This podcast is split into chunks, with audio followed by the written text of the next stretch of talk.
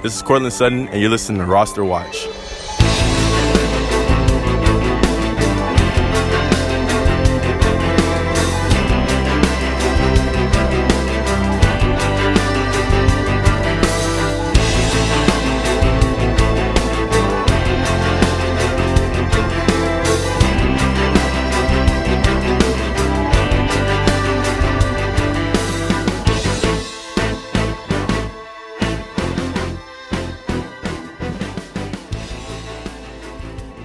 Folks, welcome back for the week five edition of the rosterwatch.com tradecast. My name is Byron Lambert, and we have a lot of ground to cover this week, so I'm just going to go for it. I may move along here a little faster than usual, but don't worry.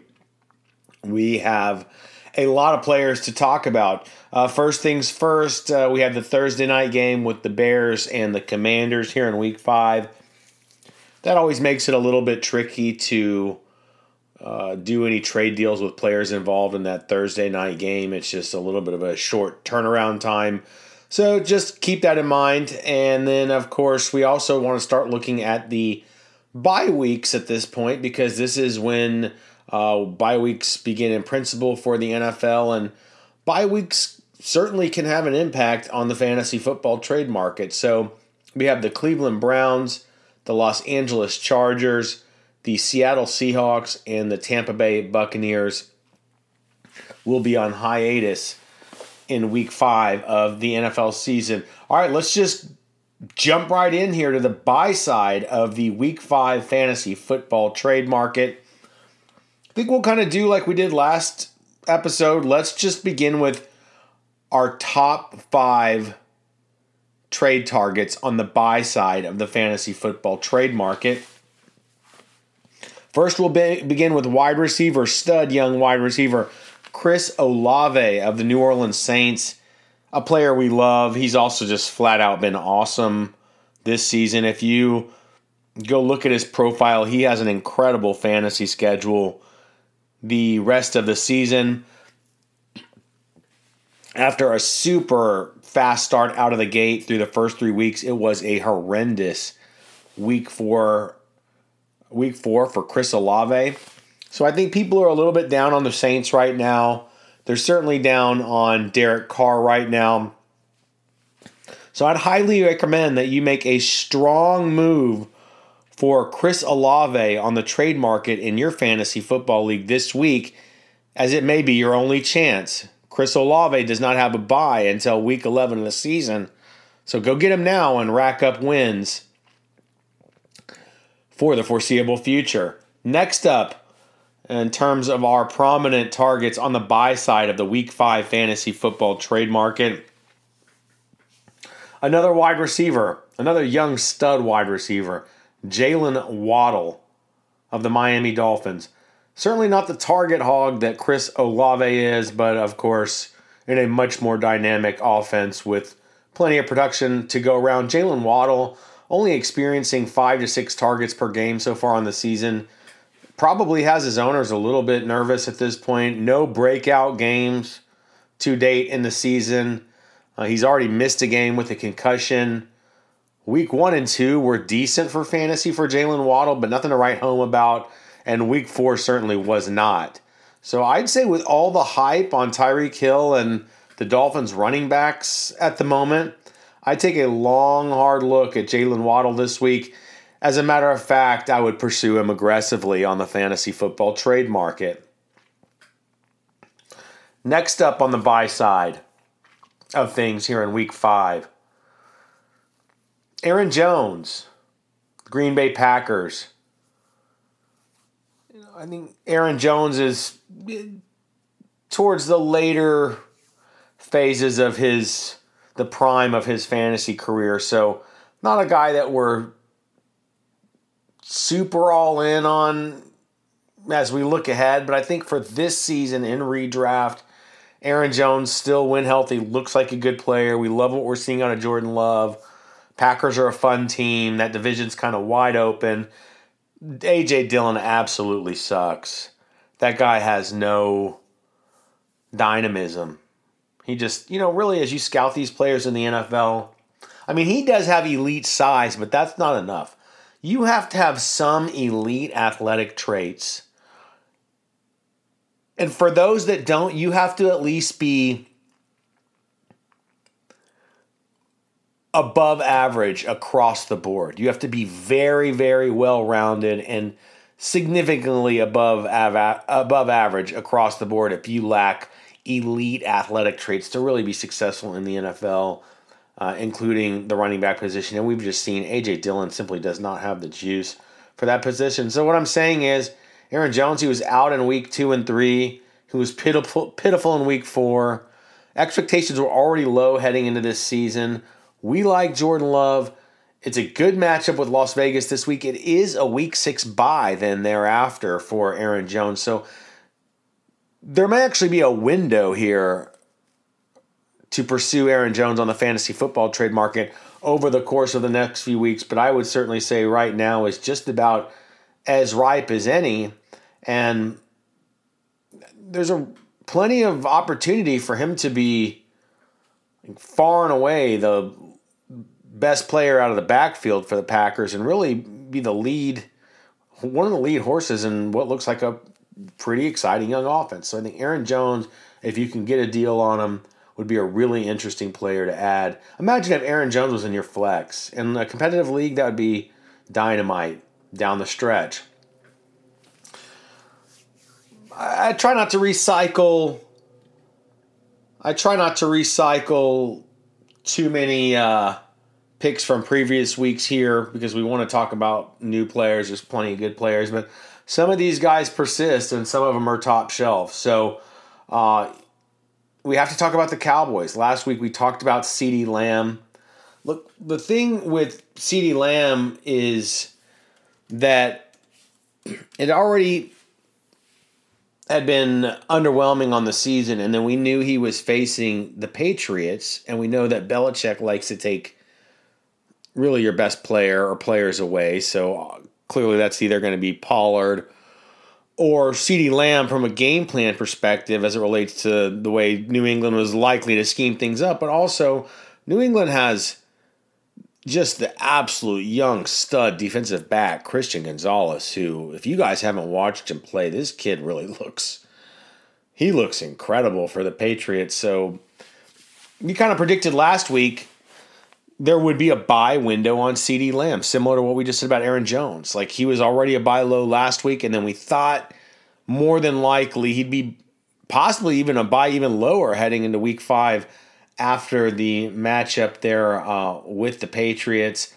Uh, I guess in CeeDee Lamb's favor, Christian Gonzalez actually got injured during the game. He sustained an injury that looks like he's going to keep him out for the foreseeable future. Tough loss there for the Patriots and their defense. So in the end, Lamb was able to slip a touchdown in. So didn't really work out exactly how we'd love because it looks on the surface it looks like he had a 12.8 pointer and all of a sudden you look at his game log and it's doesn't blow you away but you're like all right like he's been pretty serviceable and he's at least had one or two like pretty good games but fact is that without the touchdown last week it was a pitiful performance it was 36 yards on only four receptions on six targets and if you look at it, three out of four games on the season, CeeDee Lamb is four receptions.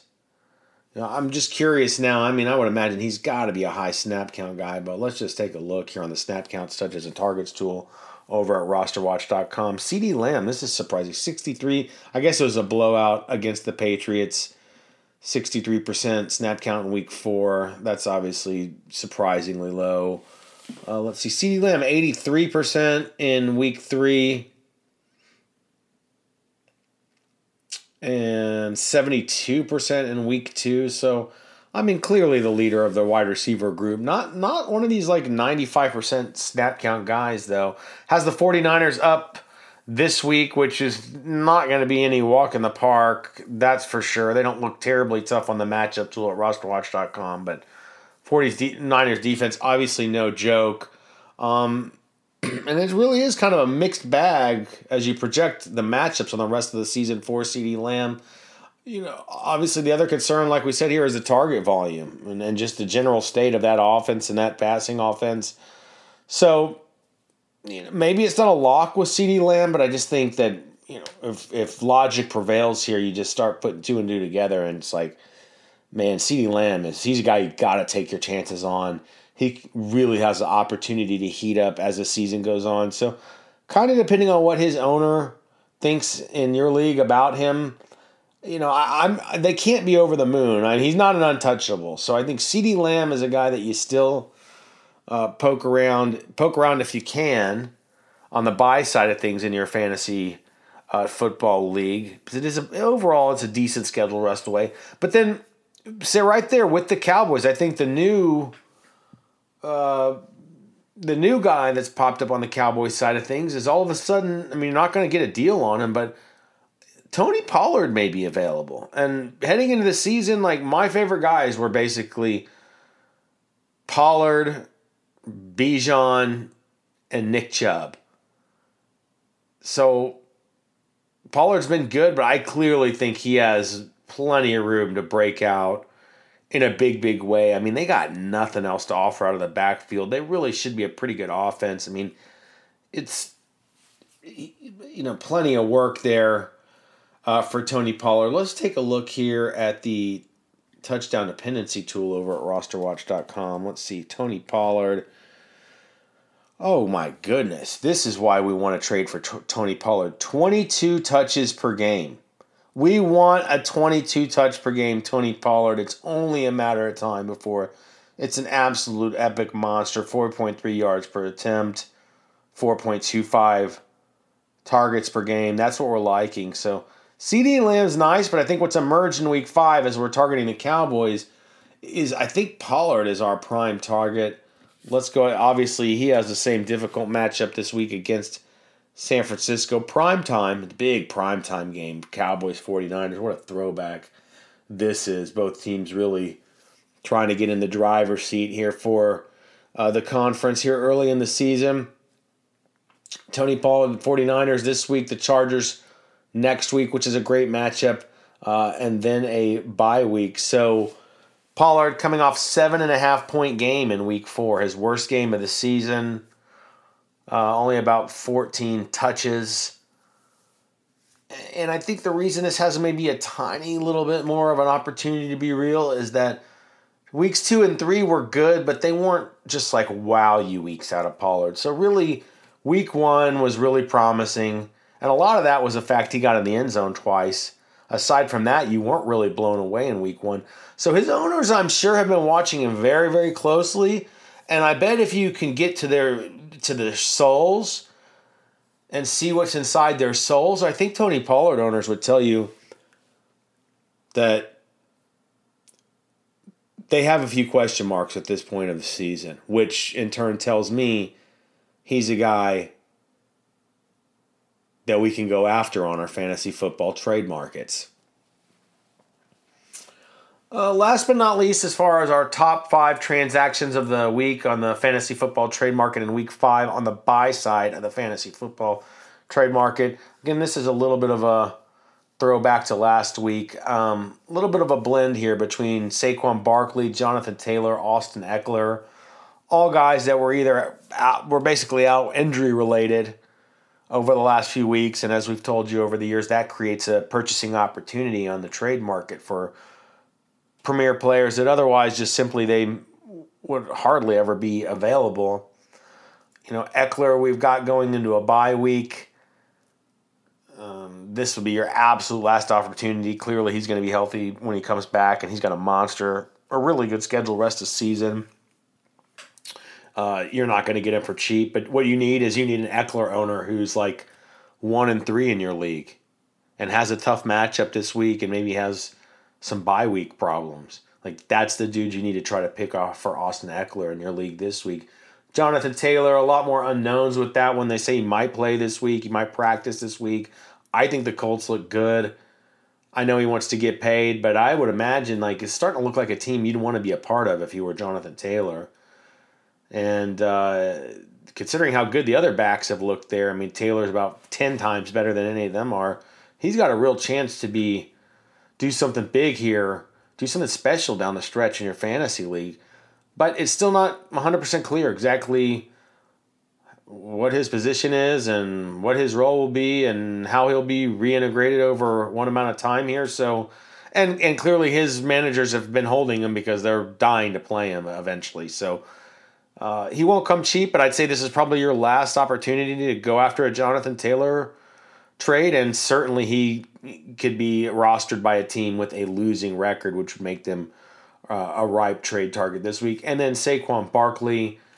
I think his window may have closed. It sounds like he's limited at practice already this week, but if for some reason uh, he was a last minute no go again this week. I mean, that could certainly take the wind out of the sails of a Barkley owner who's already frustrated and may may need may need to get a win this week. And uh, once again, if you're a winning team with the assets to do it, um, that's who.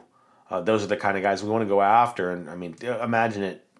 Get a couple of trades like this done over the course of the season, you're going to be rolling a monster squad heading into the playoffs from a position of strength. Uh, we got some other guys here. I guess we'll stick on the buy side here. These are not, these are guys we're just going to jog through. Got a lot of names here. Um, these are all players that I don't think are top buy targets of week five, but I think all guys who could be relevant in your league could certainly be in play globally across fantasy leagues and uh, just other names, right? Like you need more options because every league's different. Which players are available on the market is different. Which managers in your league are willing to trade or different. It's like a lot of difference. So you need some other names. So if I wanted to go beyond kind of this top five trade targets, buy targets on the fantasy football trade market in week five right here on the rosterwatch.com tradecast. Of course, it's Chris Olave, jalen Waddle, Aaron Jones, the Cowboys, Tony Pollard, and CeeDee Lamb, and then the uh, top shelf running backs that uh, are, injury or bye ridden that are close to a return in Saquon Barkley, Jonathan Taylor, and Austin Ekeler. You want to make a one, you know, a last minute uh, try to last, a last minute swoop in on one of those guys, or at least figure out what's going on with them in your league, so um, you can rest easy tonight. Aside from them, I would certainly think we need to consider Cooper Kupp, who you could say fits in that same basket as a Barkley, Taylor, Ekeler, but from the wide receiver position, a guy that's been injured is sounds pretty close to returning, doesn't have a bye until week ten, has a nice schedule rest of season. I mean, three months ago, you would have said you still thought Cooper Kupp was one of these guys that could be like fantasy wide receiver one or like a, a highly impactful player. I don't. I would assume that has to still be the case, but you know, he's been. It's unclear whether he's returning this week. It's unclear what his role is going to be when he returns. Puka Nacua is the real deal. I mean, I don't think he is going to usurp Cooper Kupp quite yet, logic would dictate, but boy, it's hard to imagine that he's not going to still be pretty involved, which has got to, I mean, Cooper Kupp was a guy who lived on mega volume in recent years. I mean, a very good player. And he scored fantasy points, you know, he, he had good yards per catch and he could score touchdowns, but clearly it was part of his allure in recent years was massive, massive target volume. I think you have to be honest with yourself and say that's probably not likely the case here. So, you know, Cooper Kupp again, a year or two ago would have been a total untouchable on the fantasy football trade market. What I'm saying is, I think he could be in play, and there could be feelings in either direction on Kupp at this point. I still am inclined to take my chances, and if there's a reasonable deal to be had on Cooper Kupp from a distressed manager in my league, uh, like, uh, go for it. Go for it. I mean, only one team is going to win all this, right? So in a 12 team league, you got what, like an 8% chance to win if all things are even. So, like, you, you got to hit some lightning in a bottle. You got to really go for it here. And, um, you know, go big or go home tends to be our mentality here on the rosterwatch.com tradecast. I certainly think at the wide receiver position, if you need more uh, trade targets, uh, that guys that you're interested in pursuing, you, you got to look at your Cincinnati Bengals you know, sooner or later that thing will come together. I mean, you guys know I've had the bad calf injury, much worse than the one Burrow. Burrow was likely just a grade one calf injury because he was back, like walking around and even back at practice relatively soon. So that's that's but that's still it's a nagging injury, and you can see it. I've told you guys how bad that injury is. Get a grade two or grade three, and you could forget about it. I Like remember, Kareem Hunt was never the same uh, for for months after he got his. So there is this thing about like when are we going to see the Bengals offense running on all cylinders?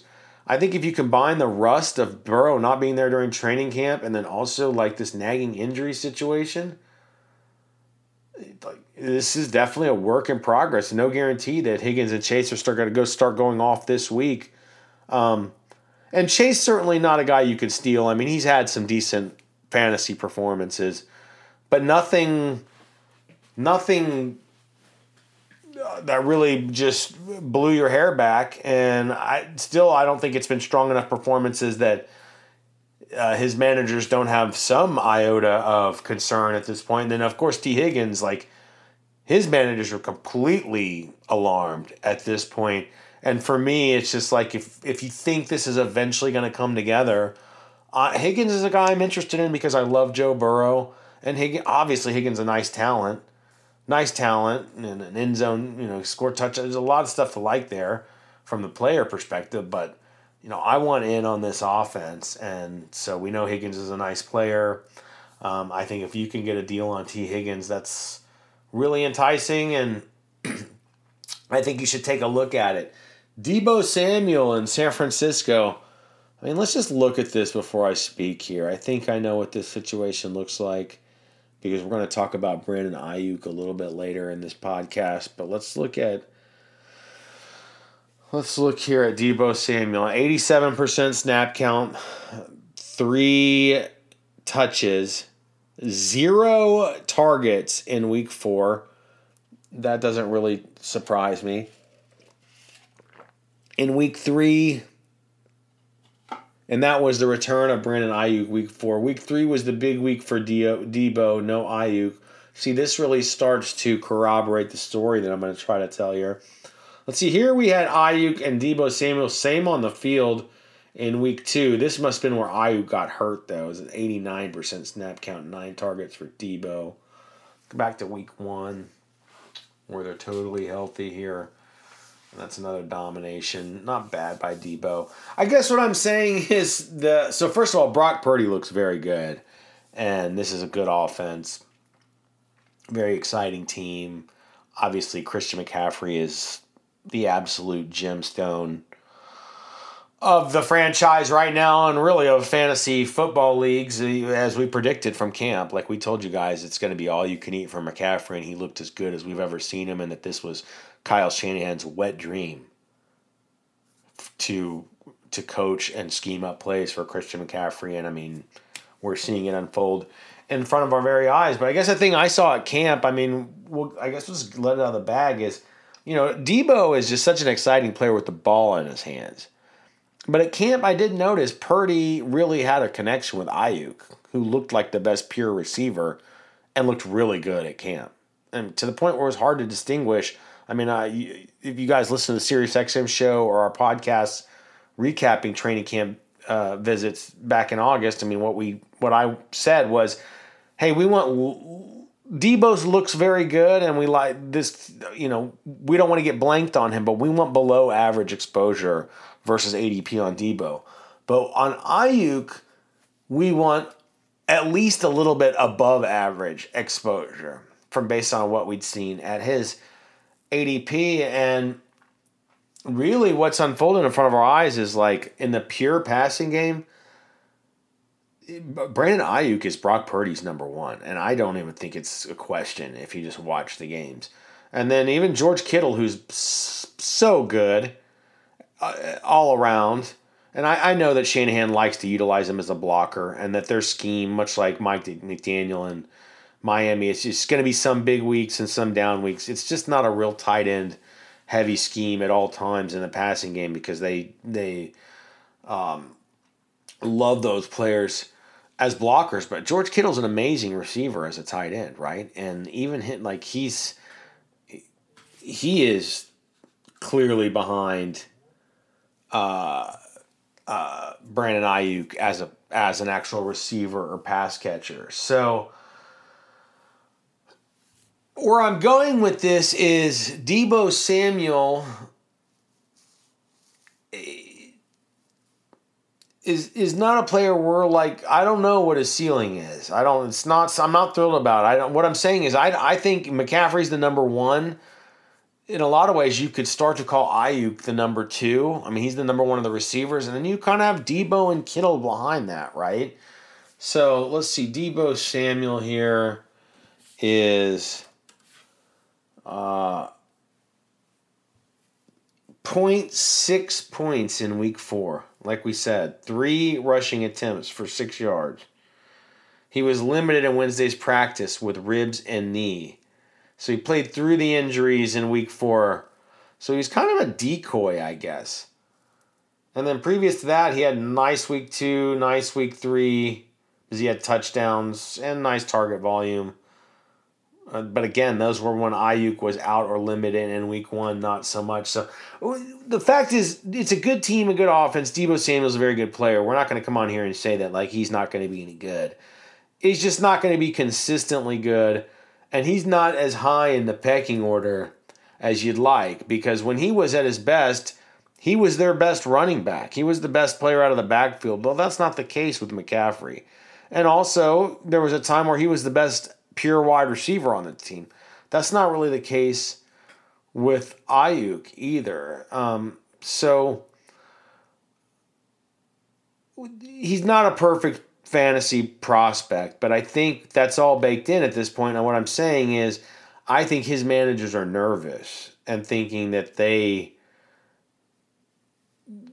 made a bad pick with Deebo Samuel, especially coming off this just absolutely horrendous just fantasy performance that must sting so bad for his managers in week four. And where I'm going with that is all a very long winded way of saying that I think Deebo Samuel is actually a guy that if you're interested, you could go trade for him.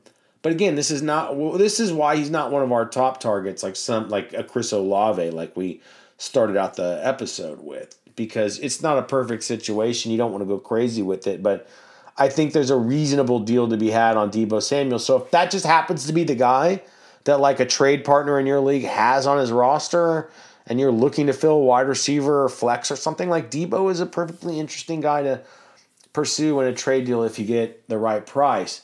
Amari Cooper, we said it, the Browns going on a bye week. So that really last week would have been the problem is we didn't get the Deshaun Watson news until right before game time, so nobody knew. But certainly that was I mean his owners uh, Cooper owners have already had to absorb that, so I'm not sure how much that weighs into actual negotiations, but it surely it's affected their attitude. They feel like they just got kind of screwed this last week, and now Amari Cooper is on bye this week, and I think people just generally like aren't super sold about the Browns and Deshaun Watson. Yeah, it was 2.1 fantasy points and half point PPR in week four for Amari and now head into the bye. So to me, that creates a, like a legitimate buy opportunity. And what we'll say is, you know, target volume was about eight targets per game leading up to this. I think that's nice. And we said from camp, like pretty clearly, he was going to get a lot of targets from Deshaun Watson. I like what I've seen. Week two and three were good, albeit versus very nice matchups against Pittsburgh and Tennessee. And we know Cooper is very much a boom bust kind of matchup based kind of player, but still still looks very good and I think is a very nice fantasy asset. To like if, if Amari Cooper is a flex or your wide receiver three or even wide receiver two, uh, you're feeling quite nice. So if that's a player that there's an opportunity to make a move on uh, this week in your league, if you've identified that you need like a wide receiver or a flex type player, then he would be a perfectly suitable target. We mentioned Chris Olave with the Saints to a lesser extent. I think you can look at his teammate Michael Thomas, who's been good, just not great. Target volume's been decent. Seems like eventually there's going to have to be a breakout. And clearly he is number two behind Olave. But kind of the numbers under the production are good for Michael Thomas. I think he's a perfectly, especially in competitive leagues, a perfectly suitable player to look um, at adding maybe like as you know a flex, a flex or like a wide receiver three. Michael Pittman of the Indianapolis Colts, a guy I've, we've liked, but a guy I was not thrilled on going into the season. As much as I like like Anthony Richardson, I mean I went to his pro day at University of Florida uh, back in it was like the last day of March. It's a kid we absolutely love, but and they've proved me a little bit wrong. I mean, they've been a surprisingly proficient offense, and he's been a pretty good. I love watching. I love seeing what's going on with Anthony Richardson and the Colts. I still have my reservations about how in year one of that whole deal, you know, how much prowess there can be in the passing game. So that's where my hesitation's been with Michael Pittman all off season. Um, but to be fair, like he's getting a lot of targets right now. I mean, we don't let's see Michael Pittman here. Let's go to the touchdown uh, dependency tool at rosterwatch.com. Like, this is what turned me on to him when I was preparing for the show. Almost 10 targets a game for Michael Pittman. I mean, that's in an offense and a team that looks better than I thought. So I don't think he's a league winner. But Michael Pittman, I would say, is a guy to have a look at if you're looking for a wide receiver. Also, you're seeing a lot of people float the name Zay Flowers out there on the trade market this week. You guys know we march the beat of our own drum at rosterwatch.com. I don't. It's like Alex will tell you about how the famous Greek musician Yanni, he can't listen to other artists' music because he doesn't want it to infiltrate and ruin his beautiful mind. And that's how I feel about my beautiful fantasy mind. I, I the, my colleagues here at Ross will tell you that I I don't let the outside noise. I don't get down into the echo chambers of the industry, and it's nice. It gives us a good balance uh, here at Roster Watch. Um, but I have seen a lot of people tossing around Zay Flowers this week, who, of course, again, I was at the Shrine Bowl. Like we told you, he's the crown jewel from the Shrine Bowl back in January. The Shrine Bowl, which occurs before even the Senior Bowl, it's the very first All Star College game of the NFL draft season, and like we told you, he might be a first round pick. And everything we've seen in terms of what we saw to Zay Flowers that week, he's awesome. He can get open. He's a good, good player. Um, he's flashed some big potential. I can see why people are wanting to maybe buy in on him right now. I think my hesitation or apprehension just still comes from what's the overall upside uh, in that Ravens uh, offense, like from a passing perspective and so that's all I would say. That's why he maybe doesn't Zay Flowers maybe not a priority trade target for me, but certainly I can see you know after three kind of single digit fantasy games, I can see why people are kind of thinking, oh well, maybe this is a young guy to buy in low on. Um, I you know I think this is a lower priority deal, but a, a name worth mentioning. All right, folks, as we continue on to wrap up the buy side of the week five fantasy football trade market right here on the rosterwatch.com uh, uh, tradecast. I'd remind you that every week of the season we give a, we give away free NFL picks versus the spread at rosterwatch.com. And uh, if you like those and you want all of our picks versus the spread on the season, you can get those uh, for a really, really friendly price uh, with the Roster Watch Premium subscription. It gives you everything uh, that Roster Watch Pro, all the fantasy tools, but then you get a whole suite of uh, advanced sports betting and fantasy tools uh, beyond that. And most importantly, you get all the NFL picks versus the spread every week of the season um, from uh, that is Roster Watch Premium. And you guys will see that our algorithm, uh, we compete uh, with these NFL picks in the Circa Sports million dollar contest every single year. We track the results, and I mean, these picks are running hot at almost 60%, which means you will be making money if you sign up for RosterWatch Premium right now at rosterwatch.com. All right, folks, we'll move along here on the buy side and wrap things up here until we get to our top sell targets of the week five fantasy football trade market. On the buy side, I do think it's all things Bengals. If you're looking for a little bit of a lower priority uh, running back target that's still like a prominent name, Joe Mixon. I manage Joe Mixon in a league. I mean, he's not an untouchable. You're not exactly sure what to think. What you do know is in past years when you felt like that, he eventually breaks out. And with the volume he's getting now, you would think he's going to, especially in the pass game. But you know, Joe Mixon, a guy that just he doesn't look super dynamic. He's kind of from that 2017 class, which obviously McCaffrey, Aaron Jones still looking good, but a lot of the guys from that era are already kind of dying off. Um, they're definitely past their running back primes, and um, you know you, you got to think we'll be there sooner than later with Mixon. That said, I think he's a volume hog on a team that's should get better on an offense that should get better. And I think Joe Mixon can't be stolen right now, but can be had and could probably be had fairly reasonable. I'd say he's a wise individual for you to examine if you need a running back in your fantasy football league. Breece Hall of the New York Jets. Another guy I see somewhat popular out there on the interwebs this week, and I think rightfully so. Like people are picking up on probably some of the same indicators I, I did. I think mostly people watch the game and just realize Breece Hall. They realized two things in the game against the Chiefs. Breece Hall just he looks awesome. He looks like he has the chance to be awesome, which we know last year he was incredible when he was healthy. You can see the flashes, so people are getting lathered up about that. And then I think people saw that, wait a second, maybe this Jets team can be a little bit competitive. Because that's the other fear that this is just going to be a horrible team and they can't score points and you really don't want to have any part of it from a fantasy perspective. I'd say there's been some life breathed into those things for Breece Hall in this recent performance. And I mean, you certainly can't sell high on him because he doesn't have any value. So that he is a he's a buy, potential buy, a fun. He's an experimental buy. Breece Hall is. He's in a three way timeshare at running back position. He does lead the snap counts for the Jets. He clearly looks like the best player. Six point six yards per carry. Only 2.5 targets per game. You'd like to see that tick up, but it's all, it's also like not a number to sneeze at. That's not horrible. He does have a week 7 bye, but then from week 8 through week 16, Breece Hall has an awesome schedule. And he should, in theory, get healthier as the season goes on. So, again, I think we have a window here on Breece Hall, like a couple of these other guys we've talked about.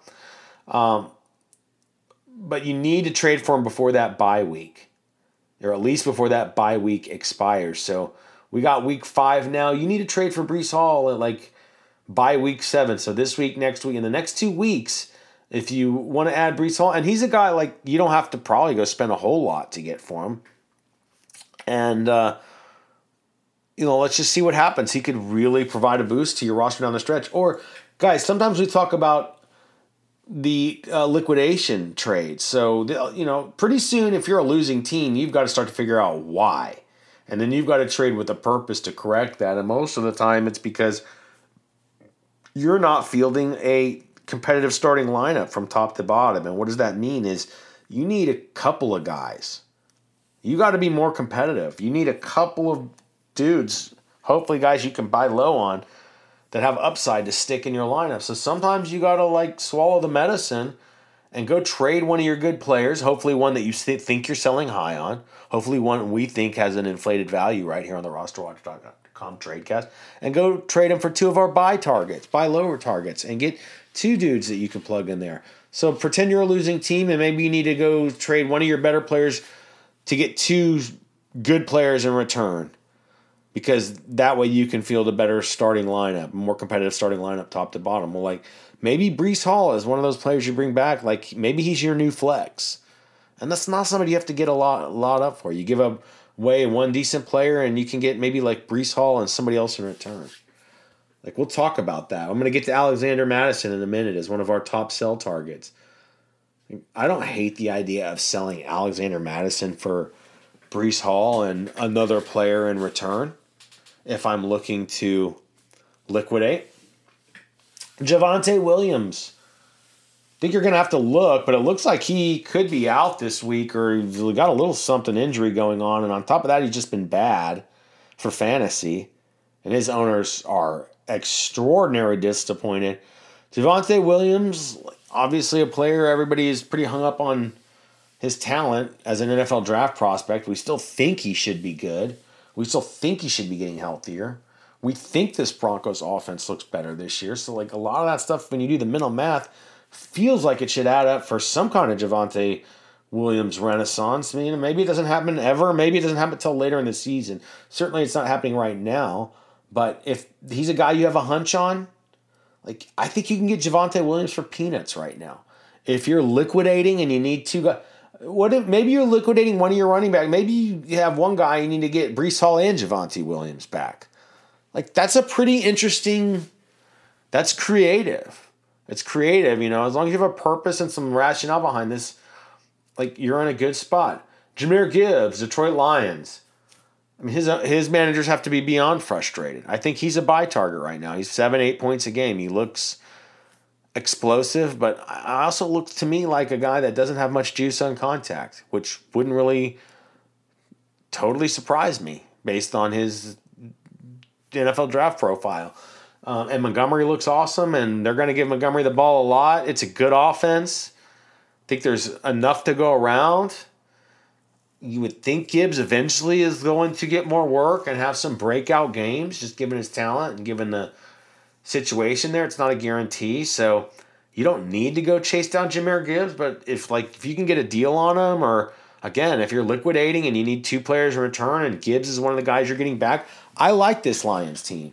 They're good and they want to run the ball. They want to play defense they like to score points. They're getting Jameson Williams back now, which obviously another mouth to feed, but just creates more scoring opportunities, uh, more opportunities for that for everybody, really, for them to become a prolific offense. So Gibbs, not a must buy, but a guy I think can be had that just a month ago was the darling of the fantasy community. Miles Sanders of the Panthers. We've talked about him.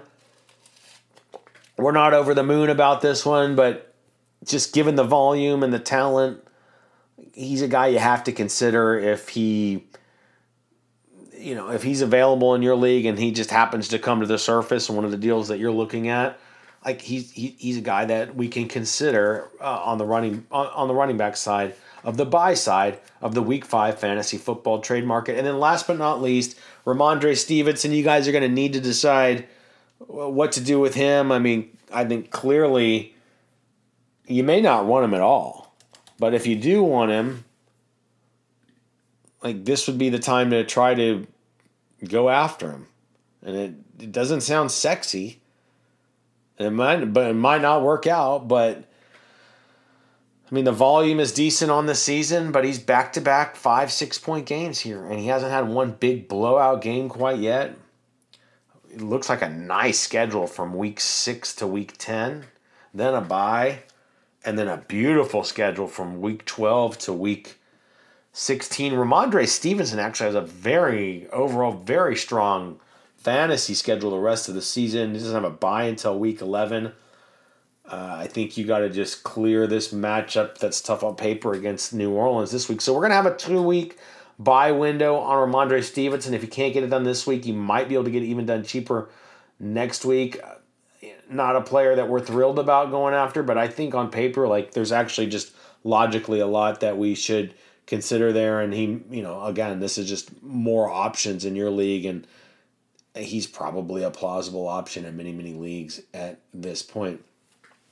All right, folks, we're going to keep moving along here on the week five edition of the rosterwatch.com tradecast. Again, I'm Byron Lambert, and uh, we're going to move on to the sell side of the fantasy football uh, trade market this week. And we'll do the same thing. Let's give you the top five on the sell side. I think the first thing worth noting is that um, both uh, De'Von Achane and Kyren Williams do st- they do have sell high aspects to their profiles at this point. But I, I my my feeling is that we read the tea leaves with those guys and we keep them those guys are studs and unless you can trade for like a, a marquee top top shelf premium cream of the crop player that's the only way we're giving up Achane or Kyren Williams at this point because I think realistically it's going to be hard to upgrade over those guys. And there's still going to be a little doubt surrounding them, so I'm not sure exactly what you can command. But the fact is, I think they're the real deal at this point, and we're in no rush to get uh, rid of them. So I it, I think it'd be easy to come on here and say let's sell David De'Von Achane and Kyren Williams. I mean we talked about it a little last week. with another week's worth of information, I think that uh, uh, we're becoming more convinced that these are those are both players you're more than likely just going to want to hold on to, unless it's for a deal from megastar. Uh, in terms of the top sell targets, we mentioned him, Alexander Mattison. I'll just dive right out with it right now. We talked a little bit about about it last week too, um, but I think he kind of ri- rises towards the top of our players that we'd like to sell on the fantasy football trade market this week because if you look at it with Mattison, the thing is that shockingly, and, and I'm thinking maybe the people that haven't rostered him haven't paid as close attention to him in the games. Because if you've watched the games, is when you've been so disappointed. If you look at his game log, I mean, three out of the four games in fantasy, he's scored over 10 points. Uh, and he's scored 12 points, 3 points, 15 points, 10 points. So in three of those games, he's averaged about 12 points. He really only had one poor game. I mean, you look at the last two weeks, it was 25 touches in week three, 18 touches in week four. I mean, that looks good, but you already see the downward trend. And what we already saw was Cam Akers get involved, who also looked pretty good this last week. So I think he probably did light a little bit of a fire under Mattison's behind, but eh, this is probably going to devolve into more of a timeshare in pretty short order. And if you've watched it, it just, you don't feel that good about it. So I just think you've and we we talked about it last week. He said we said worst case, hold him one. Let's hold him against Carolina, which is a great matchup, and see if we could squeak another good game out of him here, and then let's flip him. So now he's got back to back good fantasy games, and he's got three out of four good fantasy games. And on paper, it's a tough matchup against the Chiefs this week, but it's also like the highest game total of the week. And then beyond that, you know, he's got I'd say a mixed bag. You got good matchups in week six and week eight. Uh, if you're looking a little bit further out, but nonetheless, my instincts just say, and I'm, I'm a Mattison manager, and I'm a guy who liked Mattison when he's coming out of Boise State, but my instincts say like I this is a guy we're, we're not sold on rest of season, and if we can move him now for somebody we're more comfortable with, for I, I think we should go ahead and do it, I'd recommend that you consider it if you roster Alexander Mattison in your league. Khalil Herbert, similar situation in Chicago. Everybody was clamoring about the Roschon Johnson breakout against Denver this last week because they saw what the Dolphins running backs absolutely carve them up in the previous week. Well, it didn't happen for Roschon. What we actually saw, surprisingly, was Khalil Herbert with like his biggest snap count dominance of the season. He turned in a pretty nice performance. Um, we certainly don't trust it long term. We certainly just don't trust anything Bears really long term there. So, you know, Herbert, we told you he'd be a decent fantasy player this year. We don't hate him. Uh, if you drafted him, it's not the worst. If you have to roster him, it's not the worst. But I just think you're going to have a limited opportunities. I think this is the highest you're going to get to sell on Herbert the rest of the year, and we're trying to win, and I'm just not sure he's the kind of guy we're going to pull off wins with. And so I'd recommend if you roster Khalil Herbert, like make it a priority this week to see if you can ship him off your roster for a uh, better player in return. Moving on, our top tar- targets of the week five sell side of the fantasy football trade market, none other than Nico Collins of the Houston Texans. I mean, this truly is the story of the rising tide lifts all boats, and the tide's name is C.J. Stroud. I mean, Stroud obviously. You guys know how much we loved C.J. Stroud coming out. Just a just a tremendous passer, really, and just com- command on the football field. Really blew us away when we saw him at the end of the college football season last year, and um, I mean, it's been a seamless transition right into the NFL. I don't know. It's amazing. He's right up there with Cam Newton and Andrew Luck and Peyton Manning and these guys in terms of how prolific he's been out of the gate as a rookie. And the difference with him is he's had like way less interceptions, way less mistakes. So impressive what we're seeing out of Stroud. I think he's one of the guys that could continue it. And I think the Texans are a sneaky, like, kind of tougher team and competent team than people want to give them credit for, but it is also a rookie situation. It is also the Texans. I think we have to have a sober view of that. And it is also Nico Collins, who, I mean, we've got pretty sizable amount of information on Nico Collins at this juncture.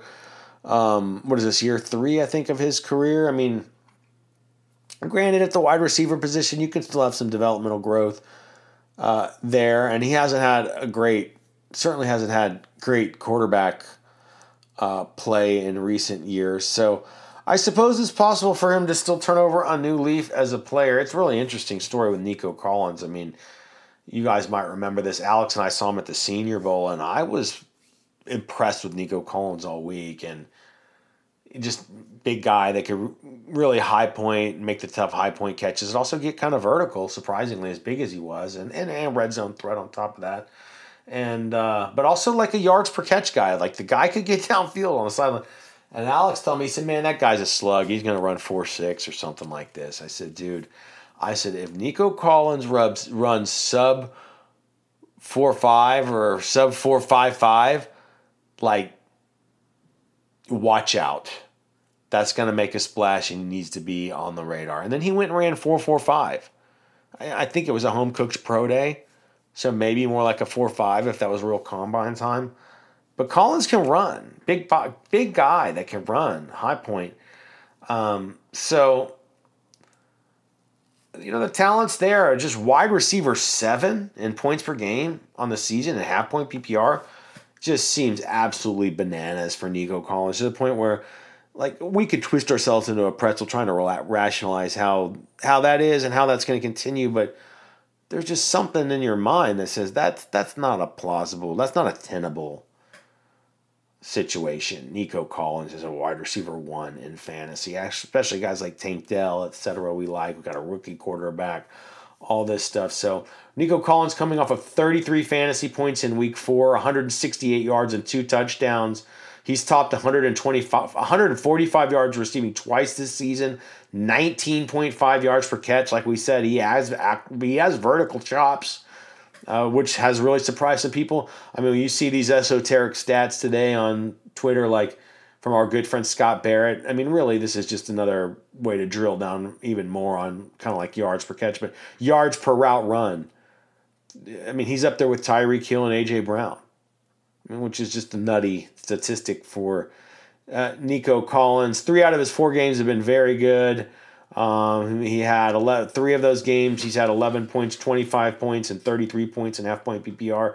Eight targets per game. Not a monster, but very solid, uh, kind of wide receiver two ish, I guess you could say, volume. And he's not touchdown dependent either. He's actually like touchdown healthy. He's got he's he's scoring right at the clip that we feel is very very sustainable.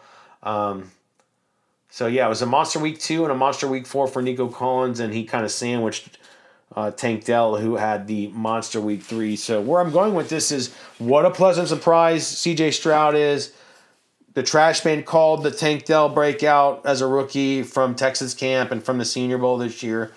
Um, nobody expected this from Nico Collins, nor should they ever have and it's a pleasant surprise. I think maybe we're seeing the real breakout. Maybe like Houston is pretty competent, but just reality sets in. You say there's no way that there's just no way at the end of the season we can remotely remain this pace. And if it does happen, then so be it. That's like getting struck light by lightning. So what we want to do is we want to be on the right side of this. We want to leverage this. So if um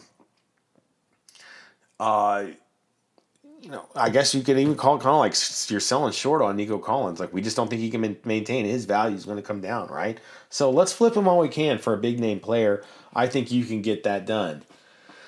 This was a tough one because I wanted to talk about DJ Moore. We'll get back to him in a second. I just couldn't because he's actually been really good. But so my other on the sell side of things, we've talked about Alexander Mattison, Khalil Herbert, and Nico Collins as our top three.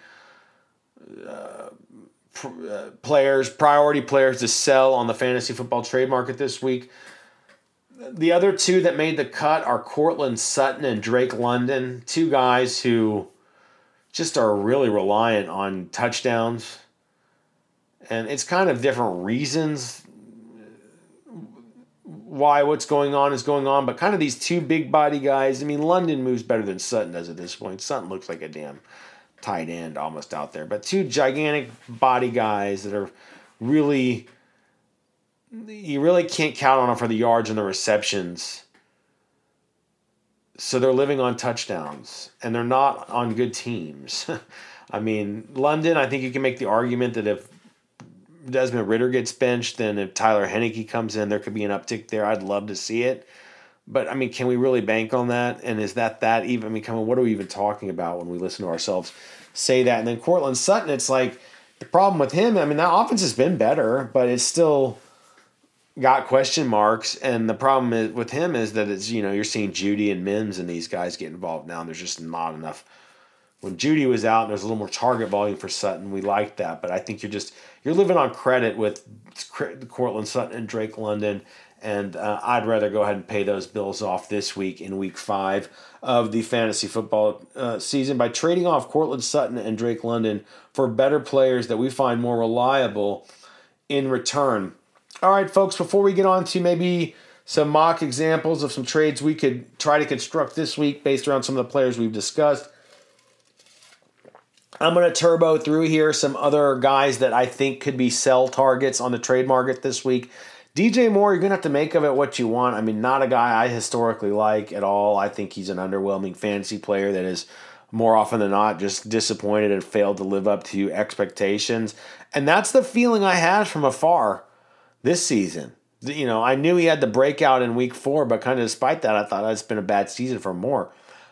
I'm researching and putting this podcast together, and I'm sitting here going, man, I gotta have to. I'm kind of like changing my mind on DJ Moore as I'm going through all this. So I have very mixed feelings about this because had I not had, had this been what I thought it was going to be, DJ Moore would have been right up there with Nico Collins as our top sell target of the week.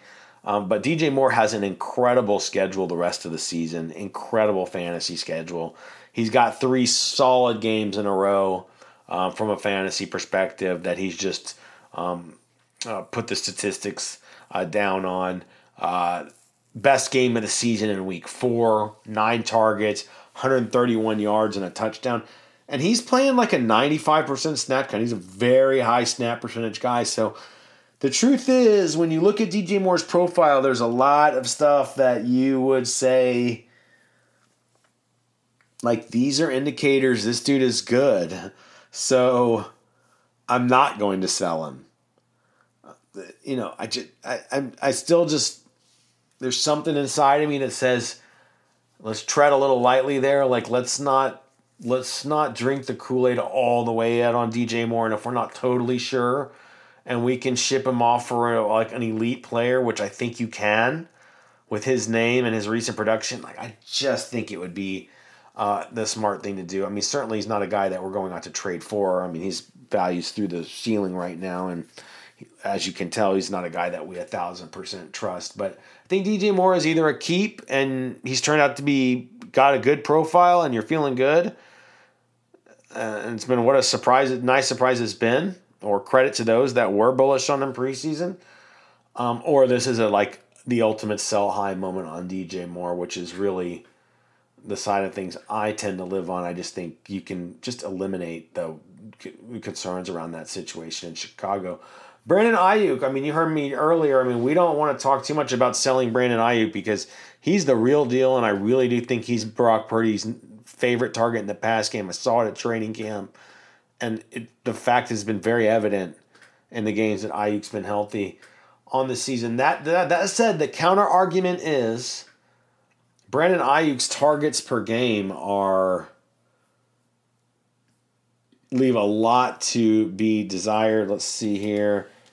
Brandon Aiyuk is only, geez, 6.67 targets per game. Yet Aiyuk is in half point PPR.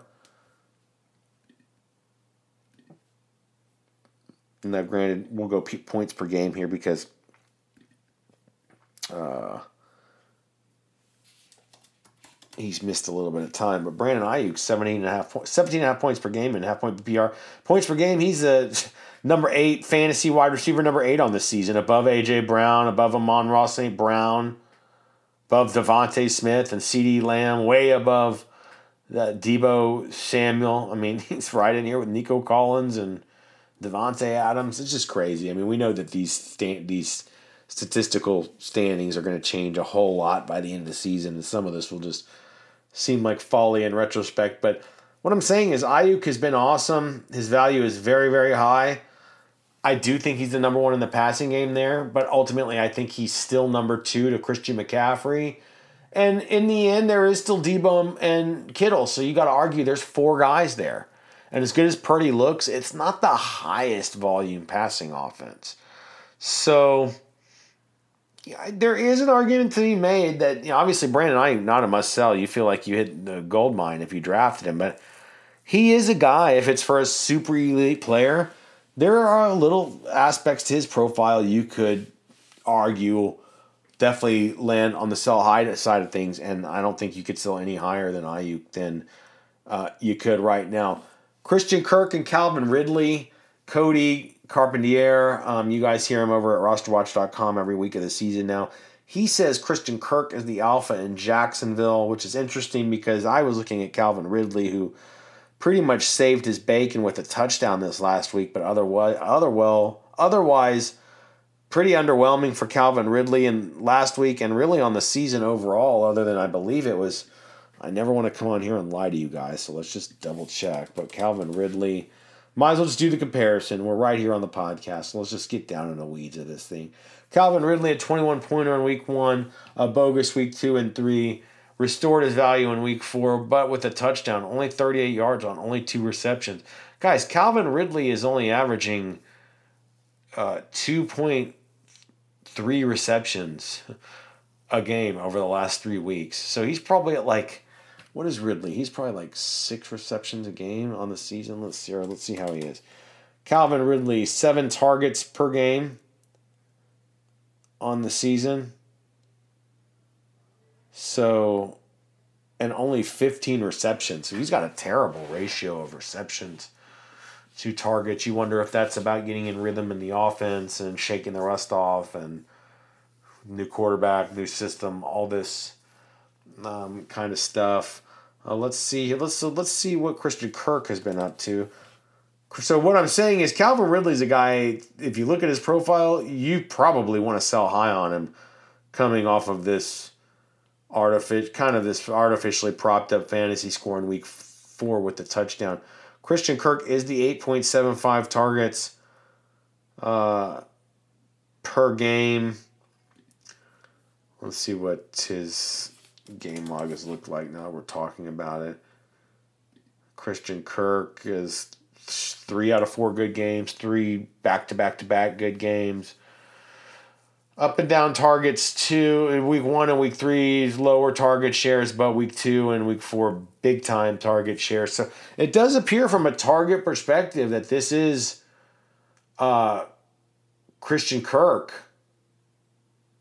is is the lead dog. So I think this does mean you might want to sell Calvin Ridley if you can. And but truly, I mean, depending on what I could get for him, I could also be interested in selling Christian Kirk. And this actually reminds me that I'm remiss because I realized we didn't talk about him. I know I had jotted him down, but we're talking about the Jaguars. Guys, I got to put it in reverse here a little bit. And uh, I would be so disappointed if we didn't talk about Travis Etienne. Travis Etienne, who's been good every other week of the season, but still hasn't totally blown the top off. Um, we are interested in actually, sorry, we're digressing a little bit here, but we're actually interested in trading for Travis Etienne. And I'd say he might not have made our top five trade targets, but he's right there on the cusp. And the reason why I'm glad that we started talking about these Jaguars is let's go to ETN. Travis Etienne is 20, almost 21 touches per game and four targets per game. I mean, that's an absolute profile. That's a mouth-watering profile. Only 3.8 yards per carry, so a little bit inefficient. Not a lot of action in the end zone yet, but Travis Etienne another player that I think we should be highly interested in going after uh, this week on the trade market. So sorry to digress, but glad we started talking Jaguars and caught that one. Let's move on. We got a turbo through here. Terry McLaurin and Jahan Dotson. I think you got to decide what you want to do with these commanders, wide receivers. Uh, it looks like McLaurin is in the driver's seat, uh, and Dotson is probably not going to live up to preseason expectations. That said, I think they're you're capable of potentially selling high on either or both of them uh, this week. I'm not sure you're thrilled about. You know, those are guys like McLaurin. You don't mind having him, but if you can upgrade him, you'd like to. Clearly, Dotson, if you can upgrade him, you'd like to. Adam Thielen having himself a season so far in Carolina. I mean, it, I guess it makes sense. I mean, they, he's the security blanket uh, for Bryce Young, but I mean, how much of that can you be want to be invested in? And I just think, well, Adam Thielen's on a roll. Shouldn't you try to capitalize by trading him away in your fantasy football uh, trade market? Uh, Tutu Atwell, I don't think you're going to get much for him, but on the flip side of chasing down Cooper Kupp, I mean, do you start to think to sell about Puka. Start to think about selling Puka. Uh, I think he's the real deal. I think it's going to affect Cooper Kupp. Actually, this might mean that the Rams are going to be like pretty good on offense if both of those guys can be firing like that. I mean, we have seen Tutu also has been you know nice. The Rams, one of these teams that surprised me. They're surprising me. Uh, so ultimately, I, I don't think you're gonna. Uh, people who roster Puka are not probably not going to get for him what they want because people know Cooper Kupp's coming back. But I guess what I'm saying is is that he's probably a hold, but I could see a, a situation where I'm motivated or willing to part with Puka at this point, knowing that Cooper Kupp is coming back. You know, again, a lot of that's going to be depend on what your league mates feel around that situation. I could see that going either way. Uh, DK Metcalf, um, he's been actually solid he's been more. This is another one. I didn't think he'd been any good on the season. I looked back and I'm like, well, for fantasy, he's actually like the bottom line fantasy production has been solid for DK Metcalf, above average. He's on a bye this week, and I hate his volume, target volume. So look, you're not going to want to sell him this week on the bye, and we're not trying to purchase him. So. The, I think this is DK Metcalf is more like I think a watch and see over the next week or two, you're going to decide what you want to do with DK Metcalf. And if I manage DK Metcalf and it looks like things are pretty much staying the same, I am trading him. Or if I'm already convinced they're staying the same, I am trading him now or next week. I just think the volume, the target share is too low uh, for DK Metcalf, and you, you should uh, capitalize on him, you know, while you can. I don't think he's going to be as consistent as he has been as the season progresses, and I think you'll be disappointed that you didn't try to use DK Metcalf to improve your team on the fantasy football trade market.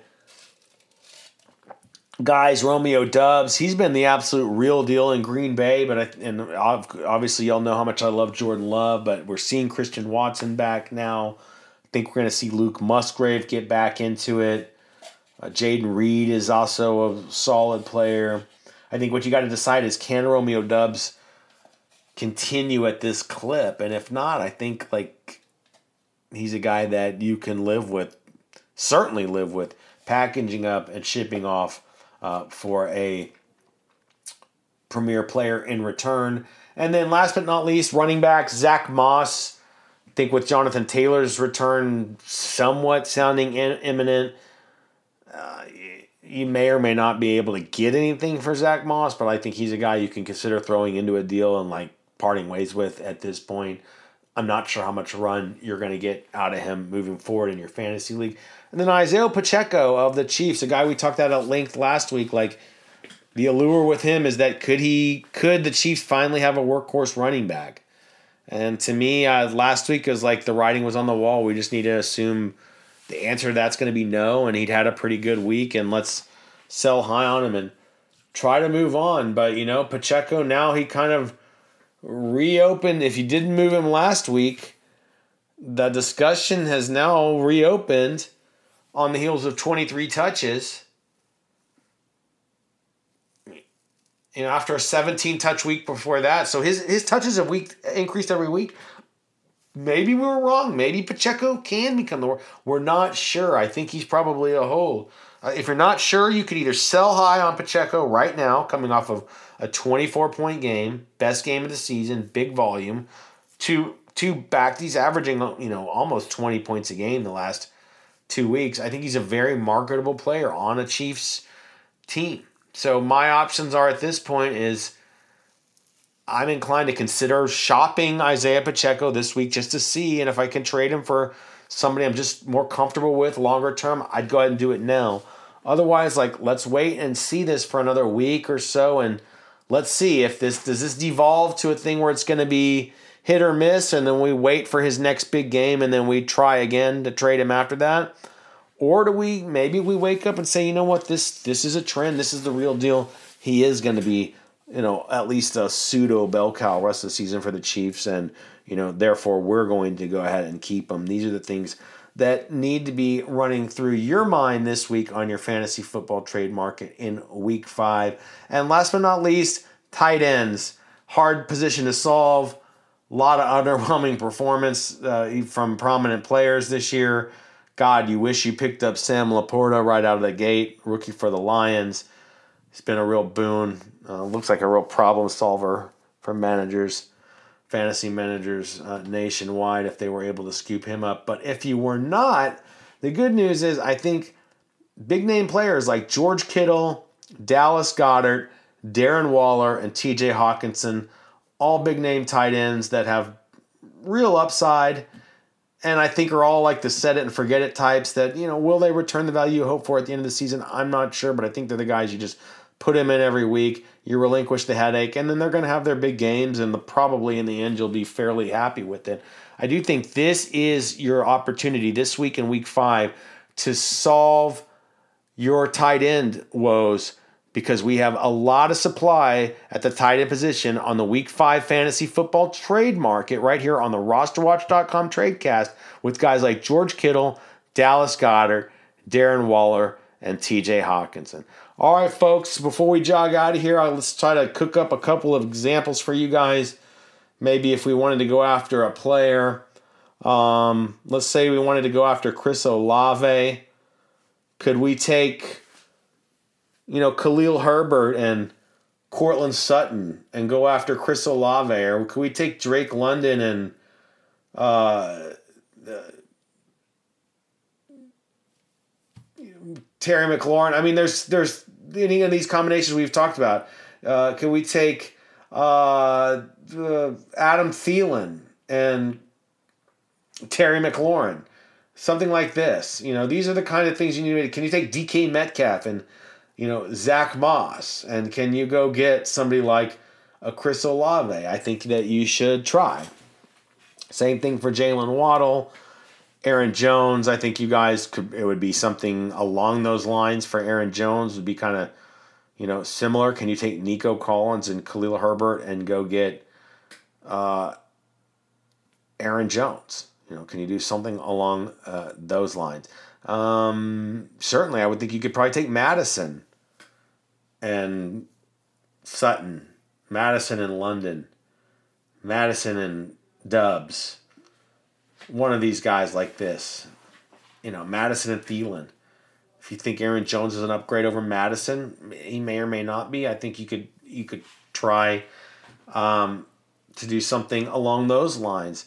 CeeDee Lamb, I think you guys understand to do that. Tony Pollard, like that's the big boy.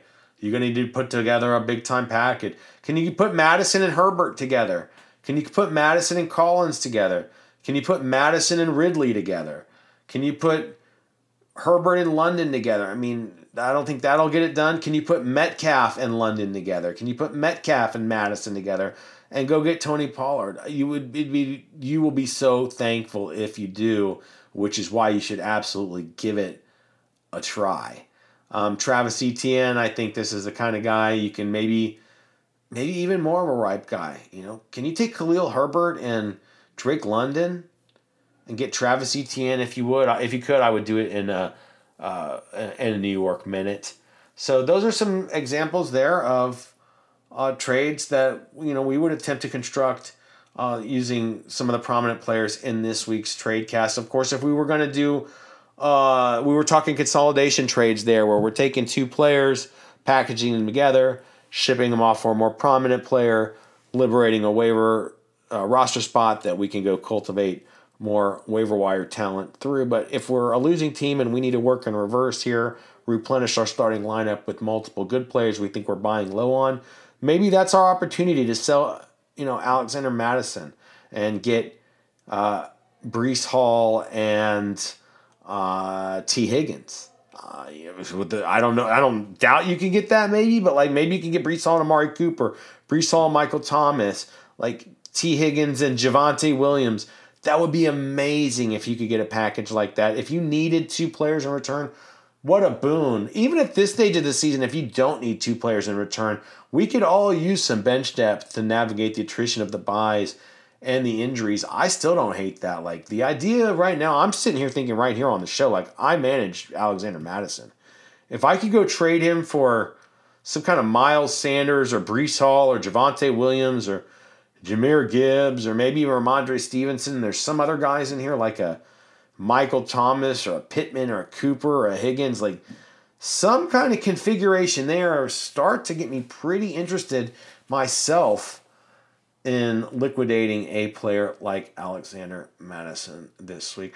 All right, folks, I hope everybody is doing well and having a great fantasy football season uh, this far. We appreciate all your support at rosterwatch.com and, of course, um, for all the folks on the Roster Watch team. I'm Byron Lambert. I thank you very much uh, for joining me for this week five edition of the rosterwatch.com tradecast. Until next time, folks, this is Roster Watch.